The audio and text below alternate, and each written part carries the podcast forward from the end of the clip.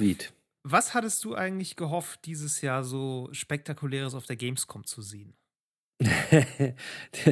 ja, also. Hattest, hattest du gehofft, irgendwie so ein bisschen PlayStation 5 spielen zu können? Oder? Definitiv, genau das. Ja. Genau. Ich wollte PlayStation 5 spielen, ähm, also wirklich konkret selber, weil das wäre ja, also mutmaßlich vor dem Launch gewesen. Ne? Ja. Also ich glaube, im August kommt die wohl noch nicht direkt raus.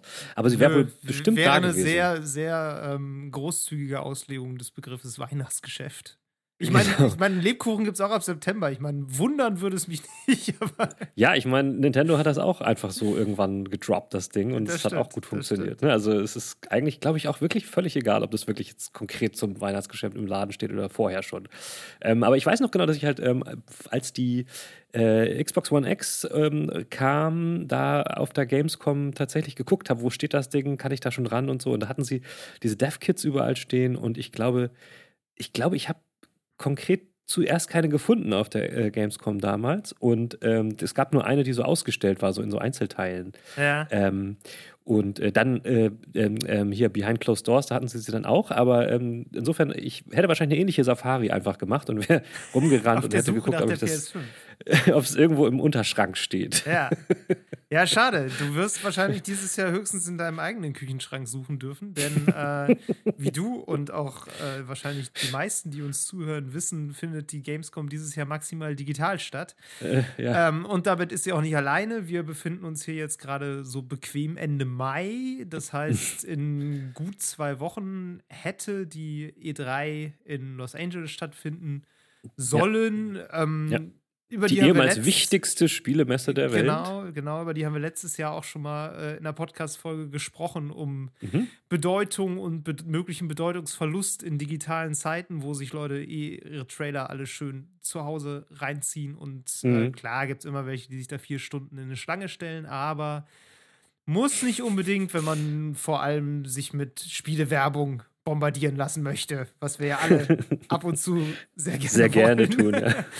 genau. Ähm, nee, aber das findet dieses Jahr auch nicht statt. Und ja, wir dachten, wir nehmen das auch mal so ein bisschen zum Anlass, mal darüber zu sprechen, was es denn stattdessen so dieses Jahr gibt und was das vielleicht auch so für Auswirkungen und Folgen hat und mhm. welche neuen Player da jetzt gerade so ein bisschen auf der Corona-geschwärzten Landkarte erscheinen. Oh Gott, das klingt echt krass. Videospiel-Podcast, wir müssen mit apokalyptischen Metaphern arbeiten, das geht nicht anders. Äh, anders geht es nicht, ne, genau. genau, also das wäre, das wird heute unser Thema, Miro. Mhm, ich freue mich schon drauf, ja. Und bevor wir damit anfangen, mhm. wirst du mir gleich erstmal noch erzählen, was du gespielt hast. Aber vorher möchte oh, ich ja. noch mal, wie ich das ja ab und zu tue, eine kleine Bitte aussprechen. Ähm, so alle paar Folgen ziehen wir diesen Teil mal nach vorne. Das machen wir jetzt auch nochmal. Ähm, liebe Hörende, wenn ihr uns gerne hört, wenn ihr vielleicht zum ersten Mal dabei seid oder schon zum wiederholten Mal, tut ihr uns einen großen Gefallen, wenn ihr uns in einer Podcast-App eurer Wahl folgt. Wenn ihr uns äh, vor allem bei iTunes, äh, beziehungsweise, oh, das heißt anders, ne? Apple Podcasts heißt es so, eine möglichst nette Bewertung da lasst. Ähm, wir freuen uns darüber. Es hilft dem Podcast sichtbarer zu werden, ähm, damit das hier auch noch mehr Leute hören. Und jetzt, Meru, ja. Sag doch mal, was du so gespielt hast. ja, äh, ich habe ähm, mich ein äh, bisschen ins äh, Competitive Shooter-Land gestürzt, würde ich mal so sagen. Oh. Äh, ich hatte letztes Mal schon angedeutet, dass ich ähm, auf einem virtuellen äh, Preview-Event war, das erste Mal. Also auch da, ne, Corona schlägt um sich. Ja. Das war das erste Mal quasi äh, ein, ein, ein Videospiele-Preview für die Presse nur per Discord, was ähm, mir sehr, sehr gut gefallen hat. Ähm, da musste ich halt nirgendwo hinfliegen. Und da habe ich halt Crucible gespielt, den ähm, neuen Amazon-Shooter der jetzt auch schon gestartet ist. Ja. Ähm, vielleicht haben da die Leute davon schon gehört äh, oder auch eben nicht. die Chance, nicht davon zu hören, ist relativ groß tatsächlich. Das stimmt, also, ja, ja. Erstaunlicherweise, wenn man bedenkt, wer dahinter steht. Genau, das ist nämlich ähm, das erste, das allererste Game, was Amazon Games droppt. Also Amazon haben vielleicht auch einige schon von gehört, ähm, der größte Versanddienstleister der ganzen Welt. Ähm, der will schon seit Jahren, will der äh, auch in den Videospielemarkt einsteigen und äh, hat das jetzt endlich mal geschafft. Also Also es wurden schon einige Projekte gecancelt, noch bevor sie das Licht der Welt erblickten. Und ähm, ich habe auch schon ein anderes von denen gespielt, dieses New World, dieses MMORPG. Das ist noch nicht raus, das wurde ja verschoben, aber ähm, Crucible ist jetzt gestartet. Crucible ist ein ja, Free-to-Play äh, Team-Shooter. Der hat so ein bisschen was von, von Overwatch natürlich, ein bisschen was aber auch von ähm, solchen Sachen wie League of Legends und mhm. auch ein bisschen optisch was von Fortnite. Äh, ich habe da auch einen Artikel drüber geschrieben, das ist halt so ein bisschen das Ding, die, das Spiel ist ab 12, genau wie Fortnite, und äh, halt nicht so wie, keine Ahnung, Call of Duty, Warzone oder sowas wie Apex Legends ab 18. Ähm, und äh, ja, wildert da so ein bisschen in dem Hoheitsgebiet von Fortnite bisher nicht so richtig glücklich, muss man sagen. Ähm, mhm. Ich habe mal geguckt am Lounge, da hatten sie noch ein bisschen was versucht zu machen. Ähm, da haben irgendwie bekannte YouTuber tatsächlich so, so ein bisschen im Auftrag von Amazon gestreamt oder wollten, weil das Problem ist, irgendwie haben sie den Lounge verkackt. Also, ich weiß nicht, ob du es mitgekriegt hast. Das ich, sollte eigentlich starten und dann ging es einfach nicht. Ich habe das so grob, äh, ich glaube vor allem über dich bei Twitter mitgekriegt. Äh, da warst du, glaube ich, im Austausch mit noch irgendwie so einem Community Manager von Ubisoft, der auch mit Marcel, genau genau, ja. ich, ne? genau. Und äh, irgendwie lief das alles nicht. Ähm, das ließ ja, sich bei also Steam einfach nicht runterladen. Das, keine Ahnung. Ähm, ja, und dann, dann, dann, twitterten sie selbst, dass sie da irgendwie, ja, also sie haben das sehr positiv versucht darzustellen. Auf jeden Fall war der Start dann ein paar Stunden später in Europa, vorher nur in Nordamerika. Keine Ahnung, was da los war. Mhm. Dann habe ich bei Twitch geguckt, es hatte einige Zuschauer, aber jetzt habe ich eben nochmal geguckt. Und was soll ich sagen? Also Sekiro, Shadows Die Twice äh, und äh, Dungeons and Dragons ähm, Live ähm, Pen and Paper Rollenspiel haben mehr Zuschauer. Ah. Ah, yeah. und das finde ich deswegen so interessant, weil ähm, das ganze Ding, also Twitch gehört ja Amazon. Und äh, es gibt, an, gibt andere Spiele, die sehr schlau sich, äh, sich Twitch immer äh, als Promotion-Tool zu eigen machen, um ihre neuen Games zu promoten. Amazon selbst hat das anscheinend nicht richtig gemacht. Jedenfalls äh, noch nicht. Und äh, ja, also ich, hab, ich kann ja mal sagen, ich habe das Spiel gespielt, es hat mir auch Spaß gemacht. Ähm, wobei es halt jetzt nicht wirklich viel Neues geboten hat, außer ganz fetzige Spielmodi. Also es gibt einmal diesen ähm, Alpha-Jäger-Modus. Das ist einfach Battle Royale in Duos. Aber der Witz ist, wenn du deinen Partner verlierst, kannst du mit jedem anderen Spieler, der auch seinen Partner verloren, verloren hat, wieder ein Duo eingehen so eine Verbindung eingehen und die mhm. kann man jederzeit aber dann wieder aufkündigen und mit einem anderen ähm, eine neue herstellen. Das ist natürlich ganz witzig, weil wenn du dann mitten im Match bist und merkst, oh, der andere, gegen den wir da zu zweit gerade kämpfen, der ist irgendwie viel besser, wechsle ich mal kurz äh, mein Team, dann hat das eine interessante Dynamik. Also ja, das ist schon mal eine, eine, coole Idee so zumindest. Ja. Und der andere Modus, der da noch ganz witzig ist, der nennt sich äh, irgendwie Herzen der Schwarmgeschichten oder so, im Herzen des Schwarms oder sowas das, da muss man so komische Dinger ähm, killen, die auf der Map ähm, spawnen und die hinterlassen dann so große Herzen. Das sind, das sind so, sind so Viecher, die dann auch so, so ähm, Drohnen spawnen, die dann die Spieler angreifen. Das ist dann so zwei, zwei Teams kämpfen gegeneinander und wer, welches Team zuerst drei Herzen ergattert hat, gewinnt. Und da muss man natürlich auch taktisch vorgehen. Ähm, wie lange wartet man jetzt ab ähm, ähm, oder geht man möglichst schnell vor oder greift man das Team an, während es gerade gegen diesen, gegen diesen Schwarm kämpft und so. Das ist auch ganz nett gemacht. Aber so ein Spielmodus heutzutage äh, finde ich ein bisschen schwach, weil wir wissen alle, dass Fortnite da schnell ist, drin ist, sowas einfach zu kopieren, zu assimilieren und dann selber ähm, zu integrieren, dann hast du gar keine Chance mehr. Ja, ja, und so vom, vom Gameplay her, also das ist jetzt, wenn ich es richtig verstanden habe, ist es so ein bisschen so ein Heldenshooter, oder? So, exakt, du wählst, exakt. Ja. Genau, du wählst einen Charakter aus, der hat irgendwie genau. bestimmte Fähigkeiten und dann. Ja. Ja, und dann kommt es ja wirklich also es klingt jetzt wirklich so wie alles tausendfach gesehen, überhaupt vielleicht so ganz homöopathische, bisschen PV, EVP genau, mäßige exakt. Neuerungen, aber jetzt überhaupt nichts nee. nix Geiles. Nö, also sie ja. haben genau, also ich habe jetzt ich habe zwei, drei von den Helden mal gespielt und die sind auch ganz nett gemacht. Also ich habe ja. da eine gespielt, gefällt mir besonders gut. Die, so, eine, so eine Frau, die hat so ähm, Flammenwerfer an den Armen und kann damit auch so Flugmanöver machen kurzzeitig. Ich muss immer auf, auf Hitzemanagement achten. Aha. Und dann gibt es so, eine, so ein Katzenvieh, was halt total süß aussieht. Und du kannst natürlich kannst die äh, customisieren. Es gibt einen Battle Pass. Äh, die Seasons dauern acht Wochen und dann kannst du halt werden neue Helden hinzugefügt oder auch mal neue Modi und so. Aber das gibt's ja alles schon. Also ja, ja ist, total. Also ne? ich sehe jetzt überhaupt, überhaupt nicht. Ich habe auch tatsächlich mir das auch mal runtergeladen. Ich habe aber bisher wirklich nur das Tutorial gespielt. Ich habe da so, ja. ein, so eine Art, keine Ahnung, Troll oder so gespielt. So ah ja, ja, den habe ich auch mal gespielt. Großer bulliger Typ mit so, mit einer Kanone. Einer ne? roten Kappe auf. ich weiß nicht, ob das eine Trump-Anspielung ist. Und so, einer, äh, so einem Raketentriebwerk unterm Arm, was vorne schießt und hinten macht es äh, Dampf und dann kann man damit durch die Gegend heizen. Genau. Äh, der, der klopft dann ein paar lustige Sprüche ab und zu und ja, ja aber ja, war jetzt auch überhaupt nichts, wo ich gesagt nee. hätte, macht irgendwas besonders gut oder interessant. Also ja. ja. Weiß ich Nee, und ich finde es ich find's vor allen Dingen so interessant, dass sie das jetzt so, also die haben den Lounge gemacht und lassen das jetzt so untergehen. Also, weißt du, es ist irgendwie ja. so, ohne, ohne irgendwie nochmal irgendwie einen rauf, rauszuhauen. Bei dem Presseevent meinten sie halt, ja, sie warten jetzt erstmal, dass die Community sich von alleine so ein bisschen bildet, ne, und sie da so einen Kern an Spielern haben und dann bauen sie das aus und dann machen sie halt in den neuen Seasons immer neue Sachen dazu. Okay, ja. ey, ich meine, das Ding ist, sie haben halt den Atem, weil sie haben das Geld wenn sie das wirklich durchhalten, ey, alles Gute. Aber ich habe mich ein bisschen gewundert, dass sie da jetzt nicht mehr draus gemacht haben, weil, ja. ich habe es eben schon gesagt, andere Spiele machen das besser. Und das ist das andere Spiel, was ich gespielt habe, Valorant von den Riot Games Leuten. Über das haben wir letzte Folge ja auch schon als haben wir schon Beispiel für Twitch-Marketing gesprochen. Ja. Exakt. Und ähm, das ist, also das ist auch insofern ein Gegenbeispiel, weil das macht es auch nicht so, dass es halt, hm, wie soll man sagen, äh, möglichst versucht, bunt zu sein und was anderes. Ähm, also die, die, machen keinen neuen Modus. Das ist ja. einfach ein normales ja. äh, Team äh, Death, ne? zwei Teams gegeneinander. Hat man auch alles schon gesehen ähm, im Sinne von Counter-Strike. Es erinnert mich enorm an Counter-Strike. Es hat also auch so einen Bombenmodus, oder? So genau wie Counter-Strike das doch auch hatte. Mit einem Exakt. Team legt die Bombe, eins muss sie entschärfen. Und, genau. genau. Und das sind relativ kleine ähm, Maps, die auch, ähm, ja, also die kennst du halt irgendwann. Die haben alle die gleichen, gleichen Aufbau, so fast so ein bisschen ähm, League of Legends-mäßig mit so, mit so Lanes, kann man fast mhm. sagen. Und äh, mehreren Bombenplätzen. Und äh, ja, da macht das Spiel nichts neu. Aber es ist halt enorm gut balanciert, wie ich finde. Also du ja. hast da auch du hast da auch verschiedene Helden, ne, die auch verschiedene Fähigkeiten haben und so.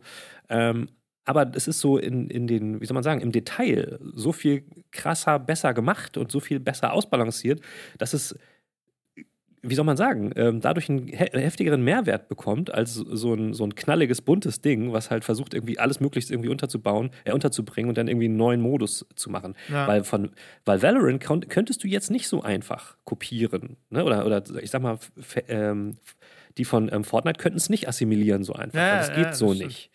Und das finde ich ganz interessant. Das ist, das, das ist quasi das Gleiche. Es ist ja auch ein Free-to-Play-Spiel. Ähm, das wurde ja jetzt auch ähm, der, der Lounge jetzt festgelegt. Ja, 2. Ähm, Juni. Wo ich, Genau, was ich ganz interessant finde, ist, dass sie halt alles auf Null stellen. Also auch alles, was man in der Beta jetzt irgendwie schon erspielt hat, wird irgendwie äh, wieder zurückgenommen. Ach so, geil. Ähm, finde ich ganz interessant. Ähm, aber das, also, ne, das ist ein totales, totaler Gegenentwurf. Ja. Und die, dieses Twitch-Marketing hat es halt total gebracht, ne? Also, das hat es wirklich gebracht. Das Spiel Klar. ist immer weit oben gewesen.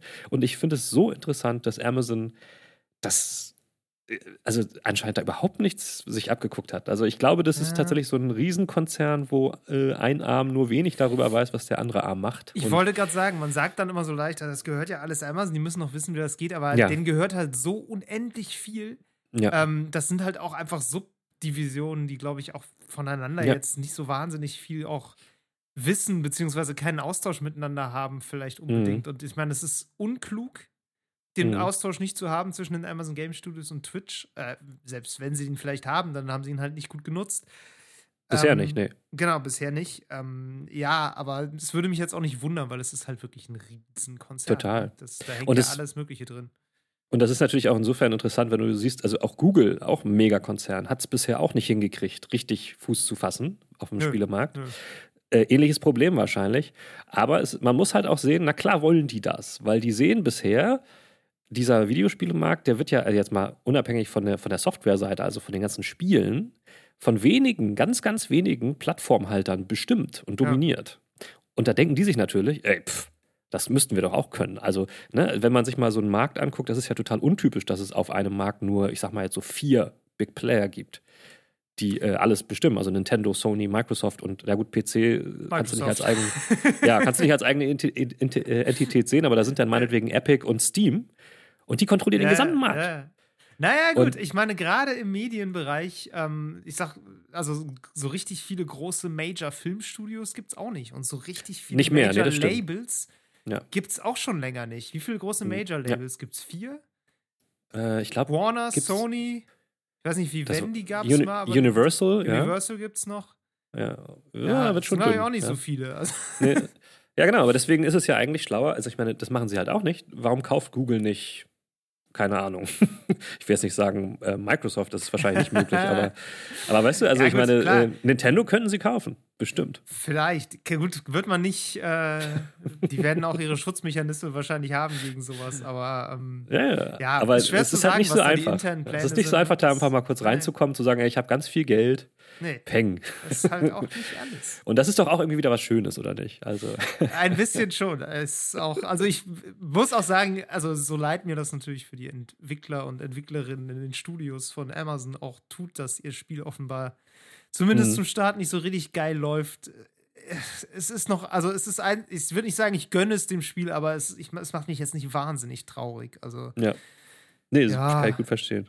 Und ich habe ja also auch das, ähm, das an, genau, ich habe ja auch ähm, New World schon gespielt auf einem Preview-Event ähm, und ähm, das, äh, ja, das, das hatte jetzt meiner Meinung nach, also ich bin jetzt keiner, der richtig krass in MMORPGs drinsteckt, ne? das muss man dazu sagen, auf gar keinen Fall.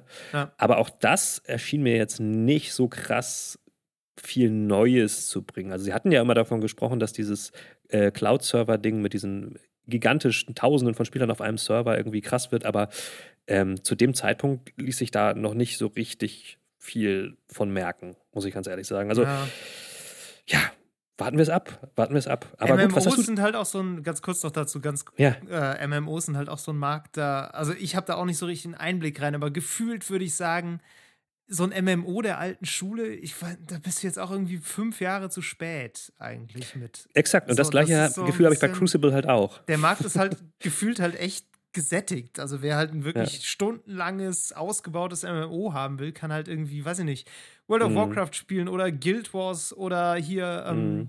Black irgendwas, da gibt es noch so eins, das ich, Black Desert Online. Black Desert so? Online, genau. Ja, ja. Oder Final Fantasy, das MMO. Das, die sind halt alle riesig und ausgebaut ja. und wahrscheinlich auch echt gut, wenn man auf sowas steht. Und hm. ich weiß nicht genau, da jetzt mit einem MMO auf den Markt gehen. Ich ja. glaube, das ist halt so, dass natürlich. Äh, klar, auch bei Crucible habe ich das Gefühl, das ist auch fünf Jahre zu spät. Liegt auch daran, dass es natürlich auch echt lange dauert, sowas vom, von null aufzubauen. Und die haben klar. vor fünf Jahren gesagt, ey, wir machen das jetzt und das ist jetzt cool. Und jetzt ist es halt zu spät, aber du kannst auch nicht das übers Knie brechen. Äh, ja, mal sehen. Nee, also ich meine, man muss ja auch sagen, Amazon ist ja noch dabei am Planen, angeblich auch so einen Cloud-Gaming-Dienst machen zu wollen. Der soll dann wohl nächstes Jahr kommen. Ja. Und ja, vielleicht ist das ja das, wo sie so die Hoffnung reinsetzen, dass sie sagen, dass ihre Spiele dann da gespielt werden, so weil dann jeder Hans und Franz das auf seinem Smartphone über die Amazon-App spielt oder so. Keine ja. Ahnung. Ja. Ähm, die, die, werden ihren Plan haben. Egal. Was spielst du, David?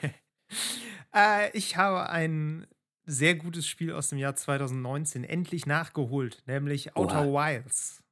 Ach, krass, echt? Hast du, das mal, hast du das mal gespielt? Nein. Okay, ich äh, gebe mir. Ich bin ja eigentlich nicht so ein Spoiler-Fanatiker. Mir ist das ja häufig so ein mhm, mhm, mhm. bisschen egal. Aber bei dem Spiel bin ich jetzt wirklich ein bisschen vorsichtig, was ich sage, weil okay. das wirklich. Ähm, ich, da, also das Ding ist dabei, das Ende ist gar nicht so wichtig, finde ich. Das, mhm. Wie du dieses ganze Spiel dir langsam erschließt, was da abgeht. Das ist eigentlich das Interessante daran. Und äh, es mhm. ist ein unfassbar gutes Spiel, muss ich echt sagen. Es ist, also der Hype ist echt gerechtfertigt. Es ist wirklich, wirklich sehr, sehr, sehr gut. Es mhm. ist ein wahnsinnig intelligentes Spiel und es ist vom Design her auf eine Art schlüssig, die echt krass ist. Ähm, okay. Die, das Setting ist so, du bist auf so einem, so einem Planeten und du bist so ein Außerirdischer und lebst da halt mit den anderen Außerirdischen auf so einem, ja, das ist so ein bisschen so Wald und so mit Bäumen und so schicken, schicken kleinen Holzstädtchen so. Und du bist ein Astronaut dieser ähm, Alien-Spezies. Die haben so ein Weltraumprogramm, wo sie ab und zu Leute irgendwie ins All schießen. Es ist alles relativ ähm, rustikal, ist das richtige Wort. Es besteht und, alles. Und warum? Es besteht alles aus Holz Nein, so. ich meine, warum schicken sie jemanden so, los? Ähm, naja, die, die leben in so einer ganz interessanten, in so einem ganz interessanten Sonnensystem. Also der Planet kreist um so eine Sonne und äh, da gibt es halt dann noch andere Planeten. Und irgendwie sind da so Überreste auf deren eigenen Planeten von einer Alien-Zivilisation, die da vorher war. Die okay. so super hochentwickelt gewesen sein müssen. Und die, die wollen natürlich gucken, ob die auch woanders noch waren in diesem, in diesem Sonnensystem und was also die Forschung. So getrieben okay. haben. Genau, also Forschung. Du bist ein Forscher. Ähm, und du steigst in dein kleines Holzraumschiff und fliegst dann irgendwie so los. Und das ist halt ganz knuffig. Also diese ganze Galaxis ist super klein. Also du siehst immer so, wie weit es zu einzelnen Punkten ist und so der nächste Planet ist halt so einen Kilometer entfernt. so, das ist wirklich, wirklich sehr, sehr, sehr kurze Distanz. Das ist so ein bisschen wie so ein, als würdest du in so einem Modell von so einem Sonnensystem spielen. Weißt du was? Also sagen wir, äh, sagen wir, es ist stilisiert. genau, es ist stilisiert, aber das passt alles ganz gut dazu. Also es ist als, ich meine, das ist ja auch nachvollziehbar. Stell dir vor, du lebst einfach auf einem Planeten, da ist es ja völlig egal, wenn du kein Raumfahrtprogramm hast, ob der nächste Planet einen Kilometer oder 50.000 Kilometer weit weg ist. Du kommst halt nicht hin. So, ist halt oben. So, und ne, ist halt wurscht. Aber du hast halt ein kleines Raumschiff und du hast noch so einen Raumanzug mit einem Jetpack und du fliegst dann halt so rum und äh, landest so auf den anderen Planeten und guckst dich da so um, was da so passiert. So, und der Witz ist jetzt, der große, äh, der große Twist ist zu viel gesagt, weil äh, das kommt halt schon ganz am Anfang, lernst du das im Grunde. Äh, nach 22 Minuten explodiert die Sonne. Mhm. In einer Supernova. Und äh, ja, du stirbst. Und dann wirst du aber wieder wach auf dem Planeten. Und ja, dann geht das alles wieder von vorne los. Und du hast einen Exakt 22 Minuten, okay. Genau, 22 Minuten. Du hast einen Bordcomputer in deinem Schiff, der speichert aber immer ab, was du vorher so rausgefunden hast. Dann mhm, fliegst du mhm. rum und du siehst dann so Schriften von diesen, äh, von diesen Aliens, die vorher da waren und entzifferst so, was die sich so geschrieben haben da, findest so Technologie von denen. Ähm, und baust dir so langsam zusammen, was, wieso die da waren, was die da mhm. getrieben mhm. haben. Und auch, ähm, was es mit diesem, mit dieser Explosion der Sonne auf sich hat. Und vor allem ja. auch, was es damit auf sich hat, dass du halt irgendwie immer wieder wach wirst, nachdem die Sonne explodiert ist. Okay. So, und das ist im Grunde das ganze Spiel. Also du, das, du spielst es die ganze Zeit in so einem 22-Minuten-Loop. Und äh, es besteht halt daraus, dass du eben auf diesen ganzen verschiedenen Planeten Hinweise sammelst und dir so nach und nach so puzzelmäßig diese Geschichte zusammensetzt. Und kannst du jederzeit speichern oder musst du immer so einen so einen 20 Minuten Loop der, durchmachen? Den, Loop musst du immer einmal machen, beziehungsweise wenn du das Spiel verlässt, dann wird der Loop zurückgesetzt, den du gerade gemacht hast. Äh, das okay, ist ein bisschen okay. ungünstig, weil dadurch musst du mal immerhin, beziehungsweise du kannst auch einfach sterben. Also wenn du jetzt sagst, äh, du willst jetzt so, aufhören, okay. dann kannst du einfach irgendwie, weiß nicht, in irgendwo reinfliegen oder irgendwie aus der, ohne Raumanzug aus deinem Raumschiff aussteigen oder sonst irgendwas machen. okay, ähm, dann geht, stirbst okay. du und dann wirst du auch wieder wach. Also jedes Mal, wenn du stirbst, wachst du quasi auf. Mhm. Da, wo du angefangen hast. Genau. Und ja, das Ganze ist halt so krass designt. Jeder dieser Planeten hat halt so, ein, so Spezialitäten. Ne? So ist so ein ganz eigenes Ökosystem. Da ist eine unterschiedliche Gravitation, da kannst du höher oder weniger hoch springen. Es gibt da Planeten, da sind irgendwie so Wirbelstürme drauf, die dich dann äh, sporadisch irgendwie in den Weltraum zurückwirbeln. Es gibt, weiß ich nicht, äh, Planeten, das ist so ein Doppelplanet, die kreisen so umeinander und von dem einen rieselt die ganze Zeit Asche auf den anderen und dadurch wird der andere dann mit der Zeit halt irgendwie unbewohnbar. So, also in diesem 22-Minuten-Loop passiert ganz viel mit dieser Galaxis. Jeder Planet ist im Grunde auf einem Timer also dieses ja. ganze Sonnensystem ist auf dem Timer. Und äh, innerhalb dieser 22 Minuten läuft dieser Timer quasi durch und dann wird er sozusagen zurückgesetzt. Und du musst Aber, halt lernen, diese Mechaniken zu kennen und zu nutzen. Aber wie lange fliegst du denn maximal zu so einem Planeten hin? Also ich meine, wie viel Zeit geht dir denn dadurch verloren? Keine Ahnung, eine halbe Minute. Also, Achso, okay. Also das, das dauert, es geht das, nicht darum, dahin zu navigieren. Nein, überhaupt nicht. Das Navigieren ah, ist ja. der kleinste Teil. Du musst öfter mal von Planet zu Planet fliegen. Du musst auch okay. echt ein bisschen aufpassen, dass du nicht irgendwie zwischendurch mal in die Sonne krachst oder du musst auch so ein bisschen Schub managen, damit du äh, auf dem Planet dann weich landest und so. Also es ist auch ein bisschen Geschicklichkeit mit dabei. Mhm. Ähm, aber das, wie gesagt, das Sonnensystem ist super klein. Du könntest wahrscheinlich in den 22 Minuten locker jeden Planet zweimal besuchen, wenn du nur ganz kurz Ach so, da bist. Okay, also es ist überhaupt nicht das, das Problem. Aber du musst auf dem Planeten halt auch Sachen machen. Und das ja, dauert ja, ja. dann schon ein bisschen länger und dann ist es schon so, dass du dir so für einen Loop quasi vornehmen musst, okay, jetzt fliege ich dahin und gucke mir das an. Dann sind die 22 Minuten wahrscheinlich um und dann mache ich danach was anderes so. genau, also äh, wenn du die Chance hast, das mal zu spielen, es ist fantastisch. Und was ich besonders gemocht habe daran ist, dass es im Grunde eine so eine Abenteuergeschichte richtig erzählt. Also es ist ein richtiges Abenteuerspiel, mhm. aber eins, was komplett mit spielerischen Mitteln erzählt und eben nicht sich, wenn man jetzt so das Paradebeispiel so Uncharted oder so nimmt, ne, was sich ja mhm. eigentlich mhm. total am Film orientiert oder generell alles, alle möglichen linearen Abenteuerspiele, wo du so im Grunde einen Film spielst. Du spielst die Actionsequenzen, du spielst irgendwie so, dann kommt eine Cutscene und so, also du läufst immer sehr mhm. linear mhm. halt durch.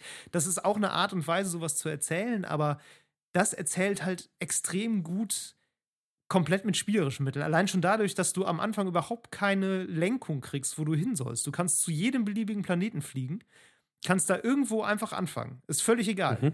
Und dann puzzelt sich das so hinterher nach und nach zusammen.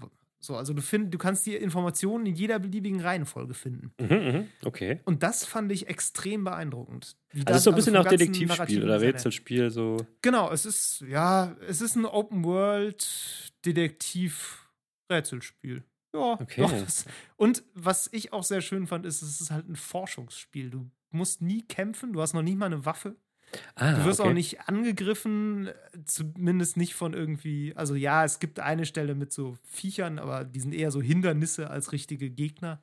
Mhm. Ähm, aber es ist ein wahnsinnig friedliches Spiel auf diese Art und Weise. Also du bist wirklich so ein, bist wirklich Forscher und willst einfach nur rausfinden, was da los ist. Und davon ist das die ganze Zeit halt durchzogen. Und alles ist auch super freundlich und angenehm so. Und es hat diese ja, Neugier, ja. Neugier, die es in dir weckt und ähm, die nutzt es auch sehr gut, dass du dann halt. Äh Wie lange dauert es, bis man das durch hat, so ungefähr? Also ah, ich optimalerweise? So, ja, ich weiß es nicht, so 10 bis 15 Stunden vielleicht. Oh ja, das ist ja Hängt sehr auch immer ein bisschen davon ab, wie, wie schnell du auf bestimmte Sachen kommst, was du auch Sind die, sind die Rätsel schwer?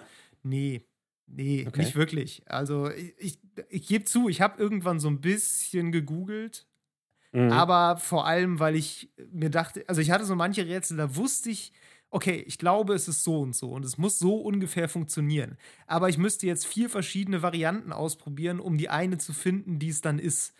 Mhm. Und da habe ich dann mhm. irgendwie geguckt, okay, welche Variante ist es jetzt? Und es war auch Also nur zum so, Zeitsparen dass, äh, sozusagen. Ja. Genau, ein bisschen Zeitsparen. Also ja, ich finde, sie sind nicht schwer, aber sie sind, äh, sie geben dir ganz gut das Gefühl, schlau zu sein. Das ist ganz schön. Also, das finde ich immer schön, wenn Rätselspiele das können, wenn sie, diese, ja, ja, ja. wenn sie dir das Gefühl geben, du bist da jetzt wirklich, hast wirklich eine Nuss geknackt und bist auf was gekommen, aber ohne dass du dir jetzt da irgendwie zigmal frustrierend den Kno Kopf für zerbrechen musstest.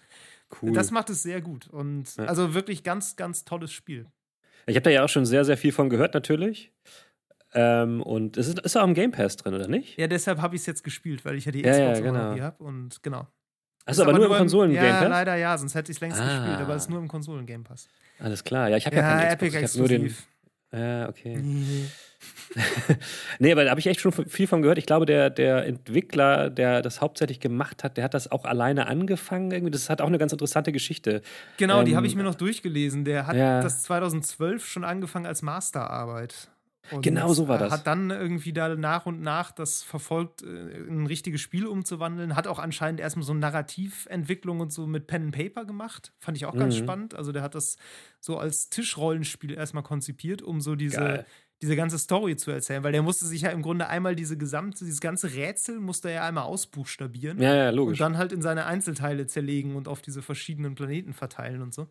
Krass. Ähm, das, und das, also das merkst du auch. Das ist schon, schon clever. Das ist echt weiß man, was der jetzt macht? Also macht er was Größeres? Äh, nee, weiß ich, weiß ich, nicht. Keine Ahnung. Ja, wäre mal ganz interessant zu wissen, ne? Ja. Ja, will ich auf jeden Fall auch nochmal spielen. Auf jeden Fall. Ja, lohnt ähm, sich sehr. Lohnt sich wirklich sehr. Ja. Ähm, ansonsten, was habe ich noch gemacht? Ich habe so ein bisschen Remnant from the Ashes noch weitergespielt. Diesen mhm. äh, auch Game Pass Dark Souls Shooter. Mhm. ähm, macht auch noch Bock. Ist relativ knackig mittlerweile. Auch so, dass ich hm, ja alleine nicht mehr so richtig Bock habe, weiterzuspielen. Mit anderen Leuten mhm. ist es cooler. Aber da bin ich jetzt gerade so ein bisschen auf Randoms angewiesen und die treten beim Spiel irgendwie nicht so regelmäßig bei. Ja. Ich, die Struktur ist ganz interessant von dem Spiel. Also du, du kommst immer in so, wie so Stargate-mäßig, kommst du in so verschiedene Welten und äh, ja, kämpfst da halt und lootest und levelst.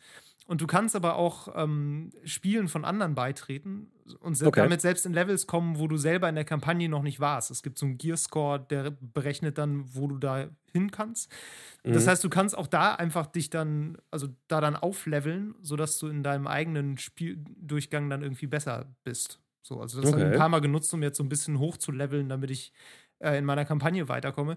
Das ist irgendwie ganz interessant. Also, das wirkt so wie so ein als wollte es einerseits eine Kampagne erzählen und andererseits ist es aber so zusammengeklatscht aus so Diablo-mäßigen Instanzen, wo du einfach mhm. umballern kannst. das ist eine ganz interessante Struktur. Das ist wirklich ein nettes Spiel. Also, Apropos Diablo, ähm, ich habe hab kurz reingeguckt in Minecraft Dungeons. Hast du dir das mal angeguckt? Nee, ist das schon raus? Das ist jetzt schon raus, ja. Ah, okay. Ähm, nee, habe ich noch nicht. Das ist ja auch äh, quasi einfach ein Diablo-Klon mit Minecraft und ähm, ich habe das kurz angemacht. Ähm, wir haben es auch schon ein paar Tage vorher gehabt und äh, also kurz bevor ich in Urlaub gefahren bin, habe ich das nochmal angeschaltet. Ja. Ähm, war halt irgendwie äh, am Anfang total einfach. Äh, okay. Und dann fiel mir halt ein, ach ja klar, das muss ja so Diablo-mäßig, muss man das ja grinden, damit es irgendwie interessant wird. Und ja, ja. Ähm, kam ich dann noch nicht so richtig zu. Aber ich glaube, das ist was, was du dir mal angucken müsstest. Ja, vielleicht. Ich bin ja nicht so Fan von, also ich habe nie Minecraft gespielt, gespielt und die Optik gibt mir auch nicht so richtig was, aber ja, mal gucken. Vielleicht. Ja, aber das, das ist schon ein bisschen so der, der aufgemotzte äh, Minecraft-Look, der so ein bisschen in Richtung Raytracing Minecraft geht. Was okay. ist, ist nicht, aber äh, sieht ein bisschen mehr so aus. Also insofern. ja, schaue ich mir vielleicht mal an. Cool. Okay. Gut. Ähm, ja, nee, ansonsten, also Outer Wilds hat mich tatsächlich die meiste Zeit jetzt beschäftigt und spielt es, es ist sehr gut. Okay. Wenn es sein muss. gut, okay, Mero, dann lass uns doch mal über, über die Nicht-E3 sprechen. Über die Nicht-E3 sprechen, genau.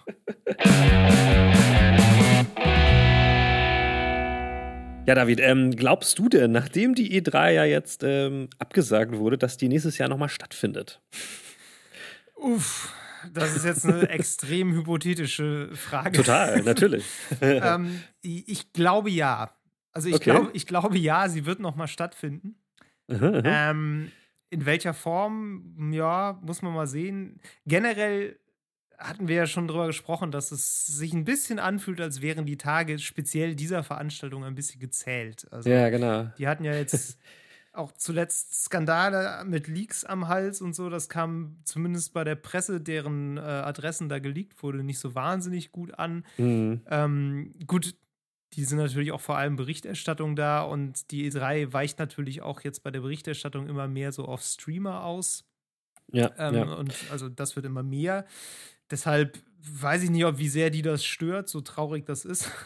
ähm, ja, gut, ich meine, es kommt jetzt ein bisschen drauf an, was sich die Publisher denken. Ne? Ich meine, mhm, die haben da mhm. irgendwie immer ihre Stallmiete bezahlt, sage ich schon. Ihre Standmiete heißt das Ding. ähm, haben da Ausstellungen gemacht. Ich meine, es ist ja jetzt auch eine Publikumsmesse, das heißt, irgendwie kommen dann auch Leute vorbei, um da irgendwie was zu spielen.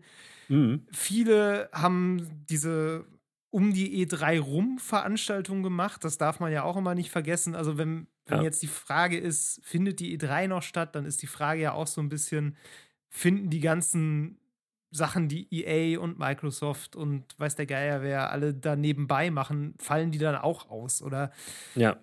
wie ist das so? Auf jeden Fall ist es dieses Jahr ein bisschen eine Bewährungsprobe. Beziehungsweise ja, es wäre so eine Probe, wo dieses, dieses Event beweisen müsste, dass es gebraucht wird. Ja, ja, und exakt. Das ist jetzt einfach die Frage, ob sich dann nicht jetzt erweist, dass es vielleicht nicht so dringend gebraucht wird. Das ist es nämlich. Und ich, das ist, glaube ich, auch ein bisschen die Frage. Ich denke mal, dass ganz, ganz viele Publisher und äh, andere Unternehmen, die damit, äh, also die bisher immer sehr viel Geld da reingesteckt haben, gucken werden, verdienen wir jetzt weniger Geld, ähm, weil die E3 nicht stattgefunden hat. Und das glaube ich gerade ehrlich gesagt nicht unbedingt. Ja. Und dann werden die Publisher sagen, ja gut, also wir zahlen da ja wirklich Hunderttausende an Dollars für unsere Präsenzen. So, sollten wir das nochmal so machen oder ist es nicht so viel besser? Und ich glaube, wir reden jetzt gleich auch nochmal darüber, was stattdessen stattfindet. Und ich habe das Gefühl, dass viele Publisher, glaube ich, eher sich in der Chance sehen, Aufmerksamkeit zu erhaschen, weil das Ganze gestreckt ist und nicht so punktuell innerhalb von wenigen Tagen stattfinden muss. Ja. Und sich das unterm Strich für die einfach, glaube ich, interessanter anfühlt.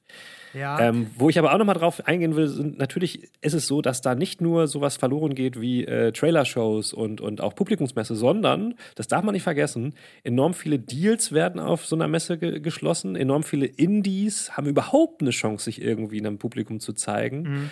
und wiederum mit Publishern überhaupt oder mit anderen Leuten in der Branche in Kontakt zu treten. Und das ist, glaube ich, das, was eher leiden wird.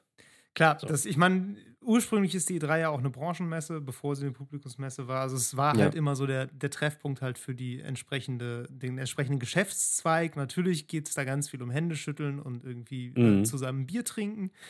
Ähm, mhm. und irgendwie, wie du schon sagst, Deals knüpfen. Das ist natürlich jetzt schwierig. So, das ist jetzt ehrlich gesagt eine Perspektive, die wir natürlich sehr schwer bewerten können, weil wir beide keine Spieleentwickler sind.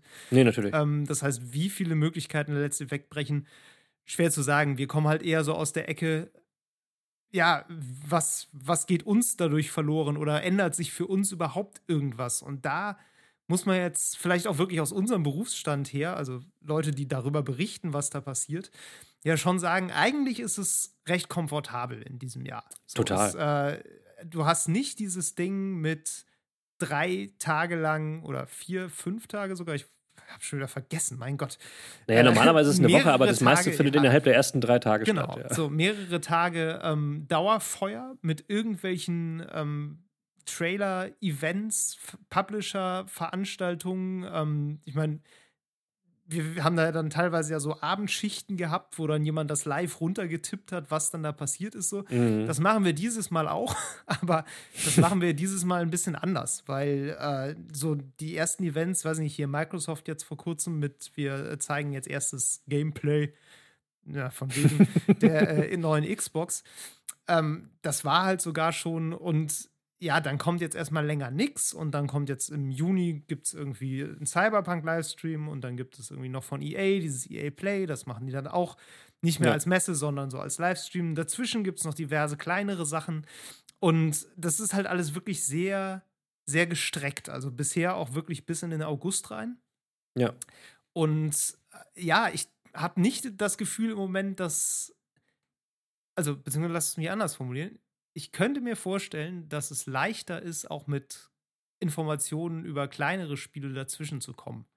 Als ja. wenn du das irgendwie innerhalb dieser drei Tage machen musst und dann noch hoffen musst, dass das irgendjemand aufschnappt und drüber schreibt oder drüber genau. berichtet. So.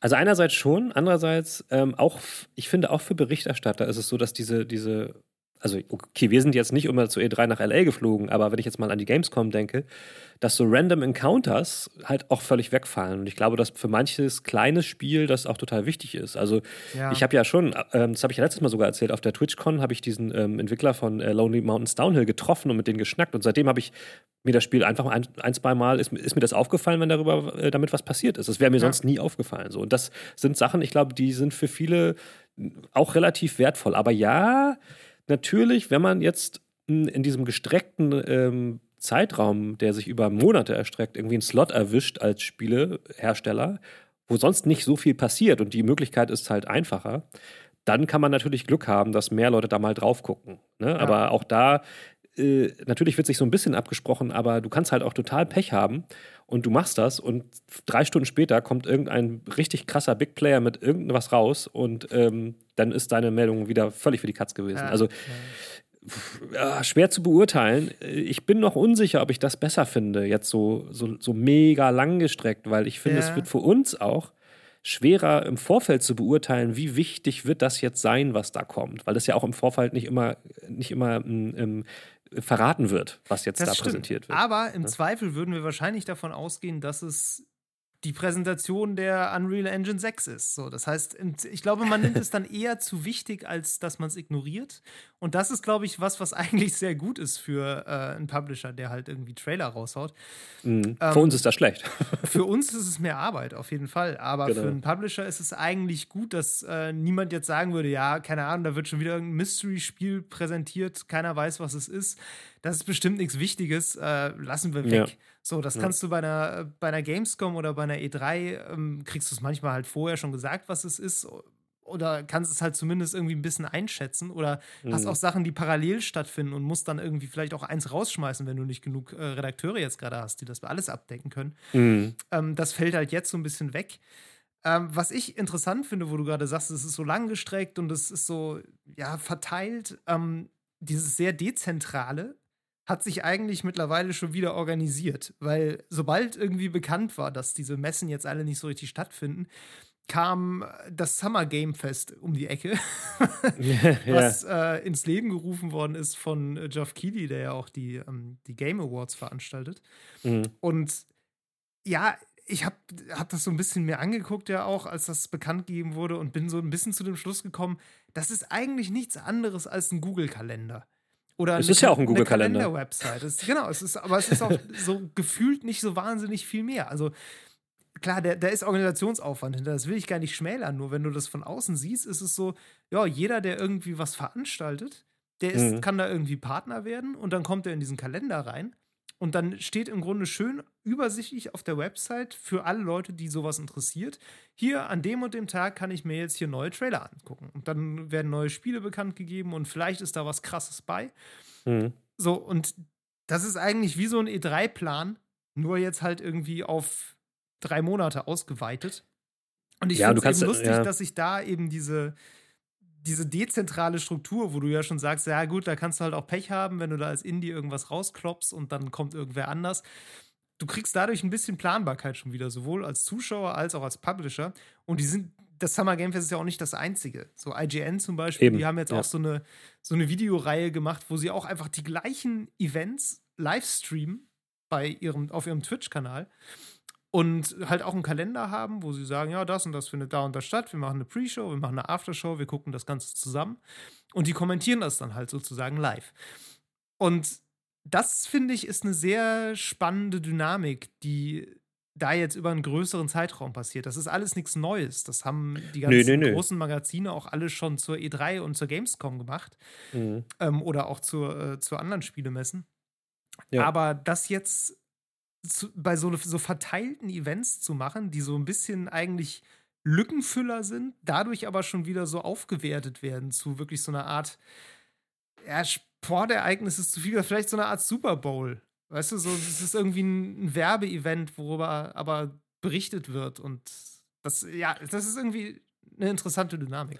Interessant ist es definitiv. Ähm, nee, wie du schon sagst, sowas gab es auch schon vorher, auch ohne, dass da irgendwie eine Messe dran war. Zum Beispiel irgendwie Kinda Funny Games. Die haben auch, ähm, auch mal irgendwie, glaube ich, einmal im Jahr so einen Stream gemacht, wo sie auch mit so Indie-Entwicklern Sachen neu einfach vorgestellt haben, ohne dass da eine Messe dran hing. Ja. Ähm, sowas gab es immer schon. Ähm, klar, Keely, der macht das ganz schlau. Der ähm, bietet vielen Leuten so ein bisschen so den roten Faden, ne? Also sowohl ja. von Herstellerseite als auch von Konsumentenseite. Und der fischt der sich halt solche Leute auch mit rein, ne? Also der ja, guckt ja. Auch, nimmt auch so kleine Indie-Showcases mit rein. Da gab es jetzt auch schon so einen Zusammenschluss von mehreren äh, Indie-Studios, die halt so ihr eigenes kleines Indie-Festival online veranstaltet haben.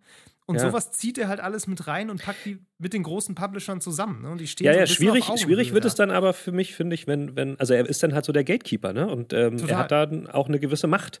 Ähm, und da wird es dann auch irgendwann ein bisschen wiederum schwierig. Also zum Beispiel fand ich das auch, gut, das hat mich jetzt nicht gestört, aber ähm, am Wochenende, letztes Mal, äh, letztes Wochenende gab es ähm, die, hast du bestimmt auch mitgekriegt, die Präsentation des neuen Trailers von Tenet, also von diesem ähm, Christopher Nolan-Film ja. in Fortnite. Ja, und, das habe ich ähm, gelesen, dass das ein Fortnite war. Ich habe den dann auf Twitter geguckt. ja, ja, aber also vor und nachher hat Keely in Fortnite den Hauptdarsteller interviewt. Und das gehörte Aha. quasi auch so mit dazu. Ja wo ich dann halt das Gefühl hatte, ja, also das ist jetzt halt echt nur noch Marketing, so, ne? Also da hat. Äh, ja, gut, also Marketing ist das alles, ne? Also wir natürlich. müssen ja nicht so tun, als wäre das irgendwie eine ähm, äh, in einer, das, das Weise staatstragend. So, ich meine, der ist ja Aber da, aber da merke ich, da merke ich halt, ne? wie das halt reingetragen wird, ähm, definitiv gegen Geld in diesen, in dieses ähm, Gaming-Universum. Ähm, und da auch ist auch er der Gatekeeper und da ist er der Nutznießer von. Also die werden, glaube ich, nicht unbedingt an Epic gezahlt haben, sondern an ihn. Das muss er sich natürlich auch alles finanzieren. Das bin ich auch nicht irgendwie böse, aber ich habe ein bisschen Sorge, dass, dass da in zu wenigen Leuten Händen zu viel Lenkungskraft liegt. Gerade wenn es darum geht, ja. dass auch kleinere Indies halt auch irgendwie ihre Chance kriegen müssen. Ja. Äh, ne? Und ich, ich glaube halt, also gut, um nochmal darauf zurückzukommen, ist das mit der E3 vorbei oder nicht und wie schlimm ist das? Ich glaube, dass, dass vielleicht dann ab nächstem Jahr hoffentlich andere Events dann vielleicht noch wichtiger werden. Ich meine, es gibt ja diese ganzen PAX-Shows in Amerika, die ja eh sehr indie-dominiert sind, ja. wo dann vielleicht da äh, das dann noch, also die dann dadurch noch ein bisschen mehr Oberwasser bekommen, noch wichtiger sind und so. Ähm, aber äh, ich hoffe, dass ich hoffe, dass gerade die ganzen Kleinen da nicht krass drunter leiden, dass sie gar keinen Platz mehr finden so oder nur wenn jemand wie ein bestimmter Moderator oder Organisator sagt, okay, die passen zu uns und ja. das finde ich wichtig. Das, ja, das würde ich genauso unterschreiben. Ich frage mich nur gerade, ob das so viel anders ist, als wenn du irgendwie auf einer großen Messe halt versuchst, einen Slot Natürlich zu nicht. Oder da Natürlich nicht. Weil da sind halt andere Leute, die Gatekeeper und was ja, ich ja gerade schon meinte, also letztlich ist das alles Business und Marketing. Also wir müssen ja nicht so tun, als wäre da irgendwer zu irgendeiner Form von Objektivität oder auch nur ähm, ja, einer gewissen Ethik verpflichtet. Also das ist ja völlig klar, wer am meisten zahlt, kriegt am meisten Sendezeit. So, das, wir reden ja hier nicht über irgendwie, weiß ich nicht, eine Religion oder einen Staat oder irgendwie Journalismus oder irgendwas anderem, was gewissen ethischen Regeln folgt in irgendeiner Weise, mhm. ähm, sondern das ist ja einfach Business und Marketing. So deshalb, ja, also klar ist das problematisch, wenn jemand wie Geoff Keighley da so sehr die Hand drauf haben kann. Ja. Ähm, auf der anderen Seite, vorher war es halt die E3 und irgendwie die Messeveranstalter und ähm, ja, also da, da sehe ich jetzt gerade nicht so richtig, dass das ja, nee, da, da, ist es natürlich so gewesen, dass, wie gesagt, vorher alles in einer Woche komprimiert war und die kleineren ja. dann halt äh, in, den, in der Zeit davor oder danach irgendwie scheinen konnten. Jetzt müssen Aber sie halt hat, auch davor und danach Gefühl, mehr, oder? Hast du Was? das Gefühl, letztes Jahr so viel Indies mitgekriegt zu haben, so von der E3 oder von den, in den nee, Jahren eben nicht, davor? So? Eben nicht von der E3, aber ja. ähm, wie gesagt, dieser ganze Zeitraum ist, ist, ja jetzt so auseinandergezogen, dass sie halt jetzt die ganze Zeit über in Ko äh, Konkurrenz stehen mit allen Großen. Das meine ich. Klar, das stimmt. Das stimmt. So sehe ich ja. das. Das war halt vorher ja, nicht unbedingt so. Klar, aber die Chance, jetzt einen Slot zu treffen, ist auf jeden Fall größer, als das vorher in drei Tagen zu machen, weil du jetzt nach Tagen ja, nicht mehr nach Stunden gehen kannst. Na klar, also in den drei Tagen hast, hättest du wahrscheinlich als Kleider dann eher gar nichts gemacht. Ja, ja eben, genau. deshalb, äh, ja, also so richtig ähm, vorhersehen, was das für die Zukunft der E3 speziell jetzt bedeutet, kann man, glaube ich, nicht. Wir können ja mal eine Messe weitergehen. Die Gamescom findet Ende August statt. Ähm, ja, wir ja, wissen bisher so über, ja, also wir wissen, dass sie nicht physisch stattfindet. Wir mhm. wissen, dass sie online auf verschiedene Art und Weisen stattfindet. Erneut Geoff Keighley, der da seine Eröffnungsshow macht, die hat er letztes Jahr mhm. auch schon. Was auch einfach nur Trailer an Trailer ist und vielleicht steckt Hideo Kojima noch einen Kopf rein. Oder wer ähm, ist denn ähm, jetzt vielleicht da jetzt der große Macker? Wer wäre denn jetzt so der, der Star der Stunde, der auftauchen sollte? Hm. Sie könnten Frage. irgendwen von CD Projekt Red holen wegen Cyberpunk. Das wäre auf jeden Fall High Profile, aber da ist so ein bisschen die Frage, ja. ob Leute das dann da dann noch Bock drauf haben unbedingt. vielleicht holen sie also, einfach irgendwie den hier Phil Spencer von Microsoft. Ähm, ja, sowas vielleicht. Ja. Oder ein an, eines, an, anderes Maskottchen eines Gaming-Herstellers. ja. ähm, nee, genau, aber der hat seine, hat seine Show halt, die dann übertragen wird. Und die machen ja, glaube ich, sehr viel auch mit so Influencer-Agenturen jetzt zusammen und haben Hand of Blood, genau. Ich, ne? und irgendwie verschiedene andere Leute, so deutsche Streamer. Ja, die haben sich, ähm, haben sich zusammengetan, ne? Rocket Beans und Hand of Blood und Stimmt, ja. noch andere machen das alles zusammen, ja. Genau, die machen jetzt so ein bisschen Online-Shows. Ähm, bei der Gamescom bin ich mir also sehr sicher, dass sie auf jeden Fall nächstes Jahr, äh, beziehungsweise sobald es möglich ist, mhm. dann wieder als, äh, als Publikumsmesse stattfinden wird. Einfach weil ja, die viel mehr diesen Convention Treffcharakter hat. Gut, es ist vielleicht auch leichter von uns aus zu beurteilen, weil es halt immerhin im selben Land und vier Stunden mit der Bahn und nicht zehn Stunden mit dem Flugzeug entfernt, aber ähm, ja, ja, doch, also aber ich habe schon also, das Gefühl, dass das mehr so ein Community-Ding ist als die. Auf jeden Fall, das ist ja das, wo die E3 immer hin wollte jetzt letztlich. Die wollten ja, ja jetzt auch sowas werden und haben es aber noch nicht. Ich meine, man muss man sich angucken, also wie viele Zuschauer hat die E3? Also Publikum, ich glaube 20.000, so 25.000. Die äh, Gamescom dagegen hat immer 350.000 Menschen ja. im Schnitt gezogen. So, das ist ein völlig ganz, also ganz anderes Ding. Die werden das auf jeden Fall wieder so machen. Ich finde es in der, in dem Zusammenhang auch ganz interessant, was jetzt, also wie stark Köln das merken wird, die Stadt. Weil wenn du mal da warst, du warst ja auch mal, wir waren ja mal da, die ganze Stadt ist im Gamescom-Fieber, alle Hotels sind darauf ausgelegt, dass das Ding stattfindet und die werden das, glaube ich, krass merken. Ja, äh, das stimmt. Ähm, das finde ich sehr interessant. Nicht nur Köln, ähm, wir haben in Leverkusen damals gewohnt. Stimmt. Ja, ja, wir haben sogar ein Hotel in Leverkusen merken, bekommen. Ja. Und da wird halt eine Menge dann äh, wegfallen. Aber gut, also das ist halt einfach so. Aber ich bin auch ganz sicher, dass die Gamescom wieder stattfinden wird. Ähm, ja, definitiv. Ob sie dann dadurch jetzt wichtiger wird, weil die E3 dann nicht ist, das glaube ich dann wiederum nicht zwangsweise. Dazu liegen sie, glaube ich, zu weit auseinander zeitlich.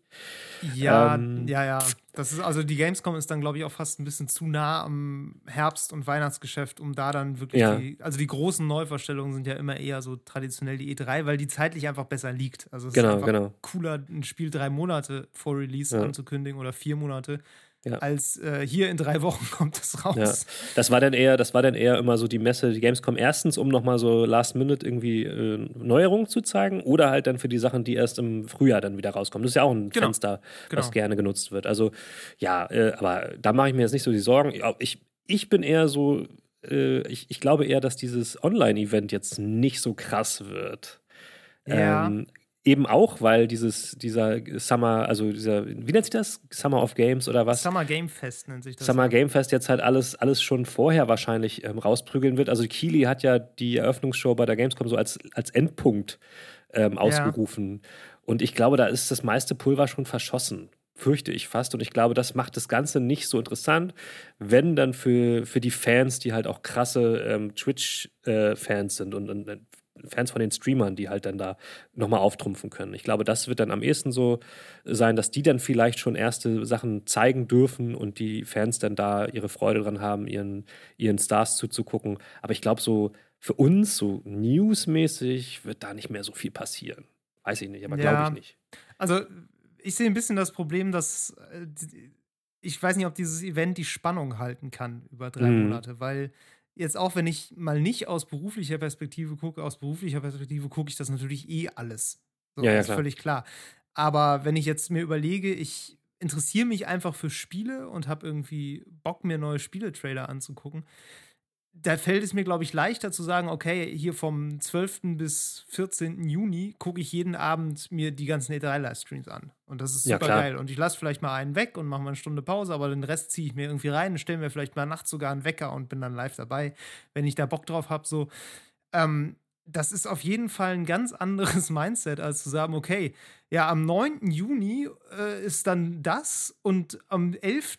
sind die beiden Streams und am 22. ist dann noch was und im Juli, äh, warte, ich gucke kurz. Äh, ich habe einen Kalender hier offen. Da ist am 11. dann wieder was und am 12. ist Ubisoft und am 20. ist dann noch ein Developer Showcase. Und so geht das dann weiter. Ne? Im Grunde muss ich mir so einen Kalender schreiben, so für die verschiedenen Tage. Das ist mit Sicherheit eigentlich entspannter, weil du das alles irgendwie locker gucken kannst und einfach so, so einen Tag pro Woche hast, so im mhm. Schnitt. Aber ist natürlich dann auch nur was für so für die für die ganz harten Fans, so die halt richtig Bock haben, das alles zu sehen. Äh, die stellen sich dann vielleicht da irgendwie jeden Termin ein. Und für viele andere wird das so sein, ach so, stimmt, das war ja auch noch. Ähm, ja, guck genau, ich vielleicht ja. später mal rein. So. Also diese Bindung, die du ja eigentlich auch als Werbetreibender in, bei so einem Event halt schaffen willst, dass Leute irgendwie darauf hinfiebern mhm. und da Bock haben. Super Bowl hatte ich ja eben schon gesagt, ne? So, mhm. da sind durchaus Parallelen da, dass du es halt schaffen willst, dass Leute sich jetzt deine Trailershow angucken, das ist, glaube ich, schwerer, als wenn du das, das kondensiert auf ein paar Tage hast. Also da muss ja. ich wirklich noch zeigen, klar, Geld spart man jede Menge als Publisher, aber ob das letztlich äh, reichweitentechnisch sich so ausgeht, mhm. na, das, das weiß ich auch nicht. Das weiß man tatsächlich nicht.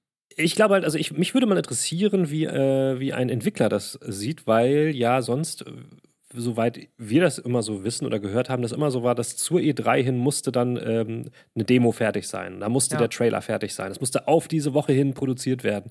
Das ist jetzt natürlich ein bisschen flexibler, weil vor allen Dingen vorher nicht angesagt wird, wann sowas konkret kommt. Das heißt, vielleicht ist das sogar teilweise entspannter für die, weil sie dann ähm, ne, sagen können, okay, ey, kommt es halt zwei Tage später, können wir noch ein bisschen dran rumfummeln. Ja. So. Ja, das würde mich mal interessieren. Vertical Slices, die du normalerweise genau. bei diesen Messedingern immer hast, die sind natürlich, das ist aber gerade eh ein Problem, weil die äh, Corona-bedingt, ähm, ja, viele sind im Homeoffice oder fast alle sind im Homeoffice mhm. und deshalb laufen ganz viele Arbeitsprozesse ganz anders. Also mindestens Square Enix hat, soweit ich weiß, auch schon gesagt, so ja, wir zeigen nichts groß Neues jetzt mehr in den nächsten Monaten. Also ähm, wir schaffen das nicht, beziehungsweise wir haben einfach jetzt nicht die Kapazitäten, so Vertical Slices zu erstellen und deshalb machen ja. wir das jetzt auch nicht. Was ja. ich sehr gut finde, weil es äh, bekannt ist, dass das für Entwicklerstudios immer die absolute Knechtung ist, da unter Druck diese äh, halblauffähigen Pseudo-Demos ja. von irgendwelchen Spielen zusammenzukloppen, die dir dann später immer ins Gesicht gedrückt werden, wenn du sagst, ja, hier, Downgrade, das war wieder nicht so wie im Trailer. Und du denkst, ja, Digga, Das war auch kein Trailer, das war irgendwie eine Kulisse. ja, beziehungsweise andersrum, ne? Also dann äh, hast du halt richtig krass viel Arbeit reingesteckt und am Ende wird es dann auch nicht so wirklich als was Geiles wahrgenommen. Also gerade Square Enix mit dem Avengers-Game, was ich äh, auf der Gamescom gespielt ja. habe, ey, das war auf jeden Fall ein Vertical Slice und das war richtig äh, also es war nicht geil, so, weißt ja. du? Und da haben die richtig krass bestimmt reingeprügelt. Und wie ich jetzt gehört habe, ist das Spiel mittlerweile ganz anders. Weiß ich nicht. Ja. Also ist ja, doch schön, schauen. dass sie das nicht mehr machen müssen. Absolut. Nee, deshalb, ich könnte mir schon denken, dass es für ein bisschen Entspannung sorgt, einfach weil dieser Druck nicht da ist, das zu dem Termin fertig zu kriegen. Wie gesagt, manche ziehen sich auch einfach raus, offensichtlich, ja. und sagen, nö, wir machen jetzt irgendwie gar keinen großen Showcase. Ähm, es muss reichen, so nach dem Motto. Mhm. Ähm, ja, gut, ich meine, EA macht die EA Play Live ähm, am 11. Juni. Ubisoft macht, wie gesagt, im Juli, am 12. ist das. Ja, Sony ja, macht, weiß man nicht. Sony macht irgendwann was, wahrscheinlich. man munkelt Anfang Juni, da müsste man jetzt auch bald mal was hören.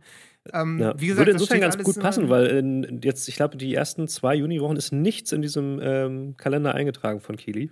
Ähm. Ja, das Team Game Festival, aber das ist ja eher so spielbare Demos. Ach ja, gut. Finde ich übrigens auch geil, sowas. Also ja, das so, ist cool. Äh, ja. Spielbare Dinge, die man direkt ausprobieren kann und nicht, nicht ja. nur Trailer hat. Ja. Ähm, nee, klar, also da wäre noch Platz und ja, ja auch generell passt da noch irgendwas zwischen. Ja, mal schauen, wie, wie wir da, da hinterher so drauf zurückgucken, ne? So, genau, wie sagt, ja, wir und wie auch cool. vor allen Dingen die Publisher darauf zurückgucken. Genau, ja, und, aber also mich interessiert vor allem so, werde ich jetzt danach sagen, so ja, das war irgendwie eine gute, gute Menge an Infos über einen guten Zeitraum oder mhm. ähm, ist es eher so, dass man sagt, ja, das war mir jetzt alles so ein bisschen zu zerhackstückt, ich hätte es lieber wieder kompakter, ich will mich auch nicht ständig damit auseinandersetzen. Mhm. So. Ähm, ja gut, ich meine, die, die einzelnen, ähm, ähm, wie soll man sagen, Präsentatoren haben natürlich jetzt da auch noch mehr Verantwortung, sage ich jetzt einfach mal so, beziehungsweise mehr, mehr Möglichkeiten, die sie auch entsprechend nutzen müssen. Also nutzen müssen. Das haben wir jetzt bei Xbox gesehen. Die haben gesagt, Gameplay kommt. Das kam dann irgendwie, pff, ja, Trailer. ähm, ne? Da hast du, da müssen sie viel mehr jetzt darauf achten, wie viel versprechen sie, wie viel liefern sie dann darauf ja. hin.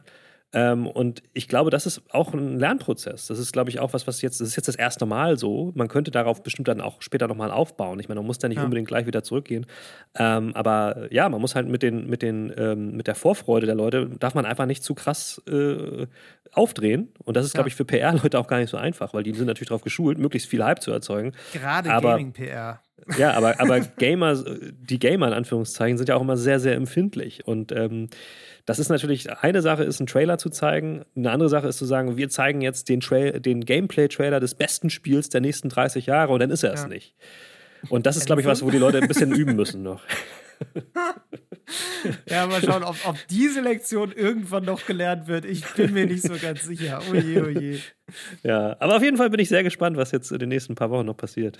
aber hast du irgendwie schon, also so ein Event, auf das du Bock hast. Ich meine, letztes Jahr haben wir auch überlegt, worauf haben wir so bei der E3 Bock. Jetzt mal die nächsten drei Monate, Meru. Was äh, schwebt dir denn so vor? Was ja, ist denn so ein Trailer, den du gerne sehen würdest? Ja, also ich glaube, ich, glaube, ich bin da tatsächlich ähm, wieder der Mainstream-Junge. Ich will jetzt einfach, einfach was an der Playstation sehen. Und ähm, ja. danach können wir weiterreden. So, weil danach kann ich einschätzen, was bietet mir äh, das und was, äh, also auch in Bezug auf die Spiele, die dann kommen. Weil ich glaube, und ich hoffe, dass das stimmt. Also die, die Gerüchte haben es gesagt, dass die PlayStation-Präsentation ähm, sich sehr stark auf Spiele konzentrieren wird. Und ich bin einfach gespannt, was kommen da für Spiele. Ja. So.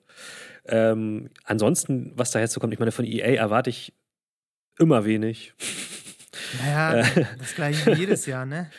Genau, von Ubisoft, ja, von Ubisoft, da würde ich mir endlich mal Neuigkeiten zu Beyond Good and Evil ähm, 2 wünschen. Oh ja. Oh ja. Ähm, mhm. Weil das ist, glaube ich, also wenn man jetzt so hardwaremäßig guckt, was jetzt so passiert ist, das ist, glaube ich, was, da könnte wirklich jetzt mal was zu kommen. Äh, da habe ich ja vor zwei Jahren, als sie da schon Sachen gezeigt haben, gedacht, so, ja, Leute, pf, auf welcher Konsole wollt ihr das denn bringen? So, ne? äh, mittlerweile kann ich mir das schon eher vorstellen. Also, das wäre ja. was, ähm, ich bin ja eigentlich, ich mag Ubisoft total, äh, weiß auch nicht warum. Ähm, und das wäre was, wo ich mich drauf freue. So, ansonsten, ja, gut, ich habe das Gefühl, bei Cyberpunk, das will ich jetzt auch einfach nur noch, dass es rauskommt. So. Ja. Und das ist bei vielen Sachen so, auch jetzt The Last of Us 2, ey, ich will es einfach nur jetzt nur noch spielen. Das hat jetzt alles keinen ja. Zweck mehr, dieser ganze Hype.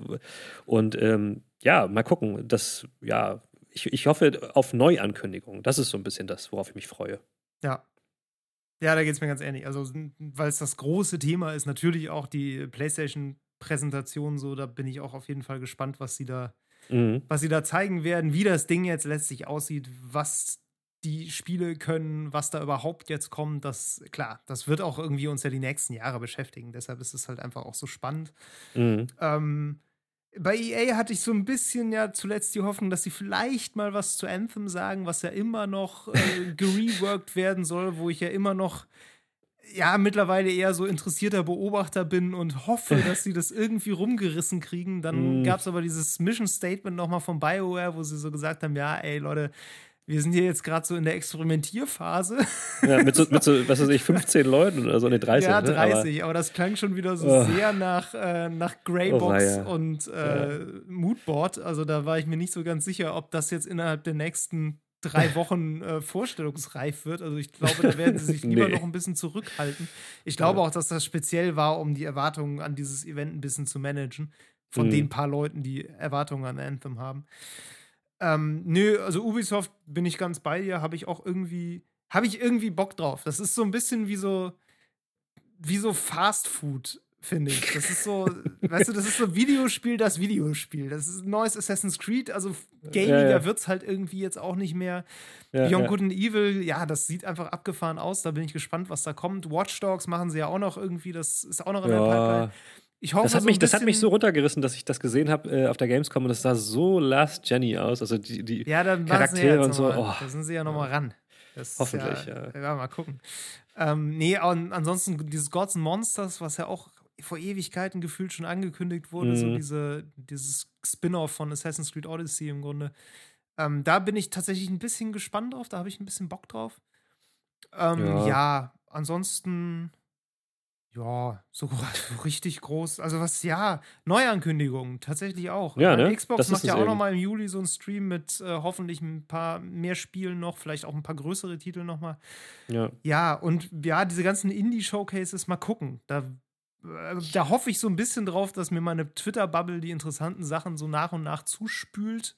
Das ist immer relativ zuverlässig. Da sind halt viele Entwickler und Spielejournalisten und äh, Journalistinnen und Entwicklerinnen drin. Ähm, deshalb ist da die Chance da, dass das irgendwie, irgendwie durchsickert.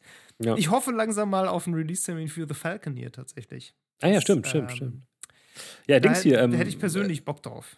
Äh, Bethesda haben wir noch gar nicht äh, drüber nachgedacht. Ich könnte mir vorstellen, dass vielleicht tatsächlich was zu Starfield jetzt mal kommt, weil das müsste ja. jetzt ja langsam mal soweit sein. Und dann gab es doch noch dieses Spiel von äh, äh den, ähm, na, von den äh, mit diesen, mit diesen beiden äh, Figuren, ja, die sich da die ganze Studios, ja. Genau, diesen, genau.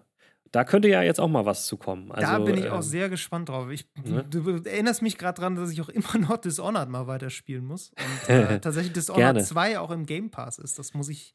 Ja. Ah, das ist eigentlich auch ein geiles Spiel. Ja, weil ansonsten so Bethesda-mäßig, ähm, die haben ganz schön, die haben mit Fallout echt ganz schön viel verspielt. Ähm, Wobei, sag das nicht zu früh. Fallout 76 hat bei Steam konstant 15.000 Spieler. Ey, das ist okay, das ist aber nichts. ey, ich bin mega nicht gehypt auf, auf, äh, diese, auf die großen Dinger, die als nächstes von Bethesda kommen.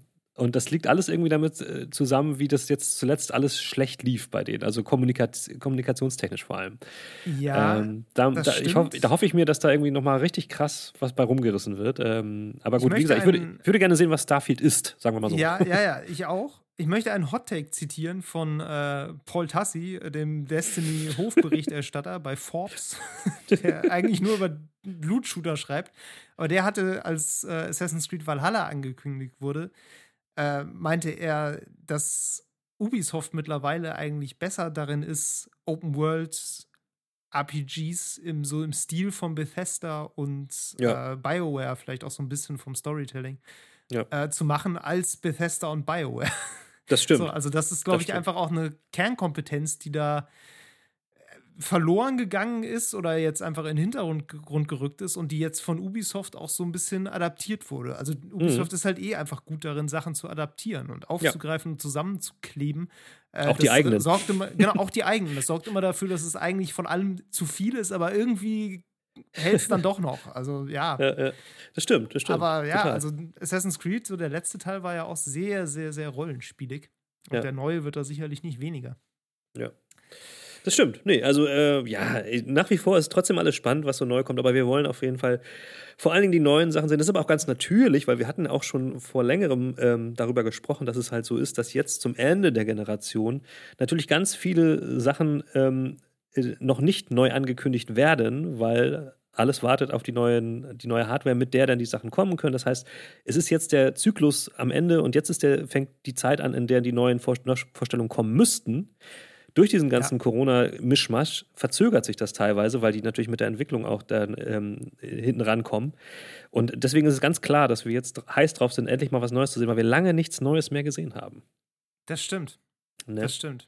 Ja, ja, ja. Und deshalb gucken wir mal, was die nächsten drei Monate so bringen.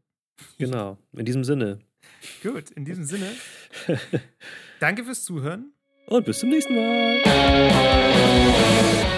Das war Level Cap Radio Folge 38. Wenn euch die Episode gefallen hat, folgt uns in der Podcast-App eurer Wahl, lasst uns eine nette Bewertung da und empfehlt uns weiter. Lob, Kritik, Anregungen oder Spieletipps gehen an levelcapradio at gmail.com. Auf Twitter sind wir unter lcrpodcast zu finden. Außerdem twittere ich unter hamlabum und Nero unter djnero. Danke fürs Zuhören und bis zum nächsten Mal.